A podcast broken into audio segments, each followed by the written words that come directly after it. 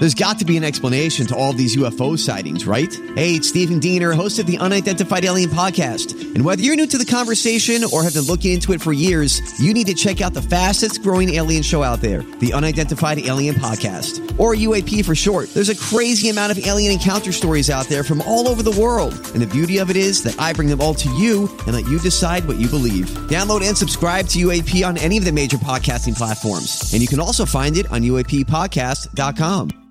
Hi, everybody. This is Adriana Trigiani. I'm the host of You Are What You Read. I have the privilege of interviewing luminaries of our times about the books that shaped them from childhood until now. We get everybody from Sarah Jessica Parker to Kristin Hannah, Mitch Albom, Susie Essman, Craig Ferguson, Rainn Wilson, Amor Towles, you name it, they come, they share. New episodes of You Are What You Read drop every Tuesday on Apple, Spotify, or any major streaming platform wherever you listen to your podcasts. So you have come here for information. This, is a My Talk Dirt Alert update. A quick look at what's happening in entertainment. We dug up a lot of good dirt. On My Talk. My Talk. Listen and learn.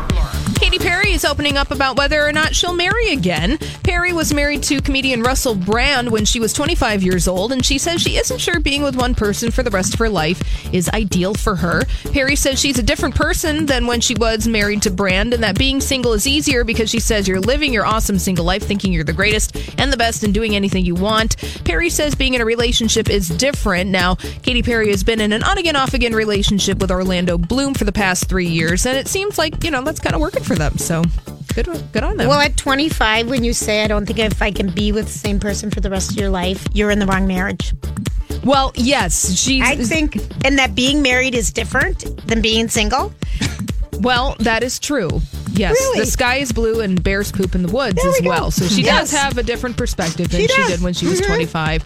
Uh, Sean Penn is rooting for Bradley Cooper in his directorial debut of Stars Born at the Oscars. Penn wrote an op ed for Deadline.com in which he urged Oscar voters to really consider Cooper and his film. And of A Star is Born, Penn writes, quote, It's just such a gift. Clear minds and hearts cannot possibly deny its due. It's over and over again one of my favorite films of all time. Sean Penn? Yes, Sean Penn wrote that on Deadline.com this afternoon. Wow, he's trying to relate to the common folk. He sure is. Mm-hmm. After his He is one. Bill Dud does good. Thank you. That one. Bill, Billy, Bobby, Shamalama Ding Dong. All right. And Universal Pictures has set its Wicked movie for the Christmas season of 2021. Stephen Daldry, the director of such films as Billy Elliot and the producer of the Netflix series The Crown, will direct.